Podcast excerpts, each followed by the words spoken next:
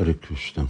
Uh, Árik úrnak van egy érdekes kérdés, és úgy Chaitanya, hát vagy Krishna, vagy a társai, ők, neki van transzendentális teste, és amikor ők esznek, akkor esznek dolgokat, amik anyagi dolgok, és ezek a dolgok, ezek hogy kapcsolódnak, hogy, hogy tudják táplálni az Úrnak a testét, és hogy tudja az étvágyát megnyugtatni. Ugye az Úrnak a testet teljesen transzendentális, és az azt jelenti, hogy ő nem viszonyul anyagi dolgokkal. Sila Prabhupád többször idézi Jiva Goswamit avval, hogy mondja, hogy Krishna nem viszonyul semmi anyagi dolog. Ez mint a kapcsolat Simati Várvánival, hogy Simati Várváninak a viszonya a kettő között, aládini sakti raszmad, az lelki. Szóval nem lehet, hogy anyagi dolog táplálja az urat. Uh, uh, amikor a lelki világban van, ugye mindent, amit ott esznek, ott is minden transzendentális, és az, ami táplálja és elégedetté teszi az urat, amikor eszik, az a szeretet, a bakti, ami benne van abba a főzésbe, és mondjuk önmaga az a a lelki dolog, de főleg az a, az a bakti, ami benne van.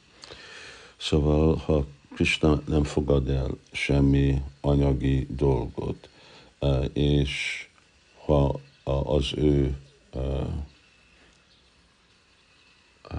táplálása az mindig lelki dolog teljesíti ki, akkor a válasz eh, erre a kérdésre az, eh, az, hogy eh, amikor ez vagy ajánlva van az Úrnak, ami azt jelenti, hogy amikor a bakta főzi, akkor az mind ahogy mi is itt ugye ajánlunk Rári Sámnak ennivalót, és akkor az nem anyagi, az lelkile változik át.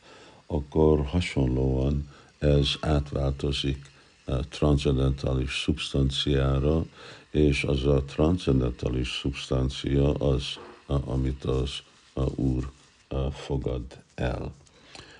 Vagy ez már, amikor az ő társa önmaga gyűjti, főzik, mert ők is transzendentálisak, akkor ő nekik is az a hatása az tud lenni, mint mondjuk amikor Arjuna lel, megölt valakit a csatatéren, akkor ő felszabadult. Szóval az, hogy érinti Arjunának a nyilát, akkor az már elég volt, hogy valaki felszabaduljon.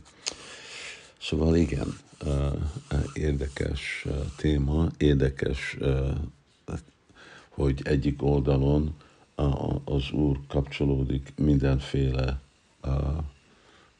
dologhoz a világba, ami mi világunk, ami egy anyagi világ, de igazából ő nem érinti a, az anyagot. Mind hasonlóan, hogy ugye Krishna sétál mezitláb mindenhol, és ugye érinti a világot, mi azt jelenti, hogy ahol, ahol ő lép, akkor az is meg átváltozik, mint transzendentális szubstancia. Hát persze Brindavanban azért értékelik annyira ugye a, a, a, azt a port, Brindavannak a porját, mert Kristának a lótuszlába azt érintette. És akkor az változott, ugyanaz lett, mint Krishna, akkor az lett Csinamoly. Szóval jó kérdés, jó téma, sokat lehet erről még beszélni, de Hari Krishna, ennyi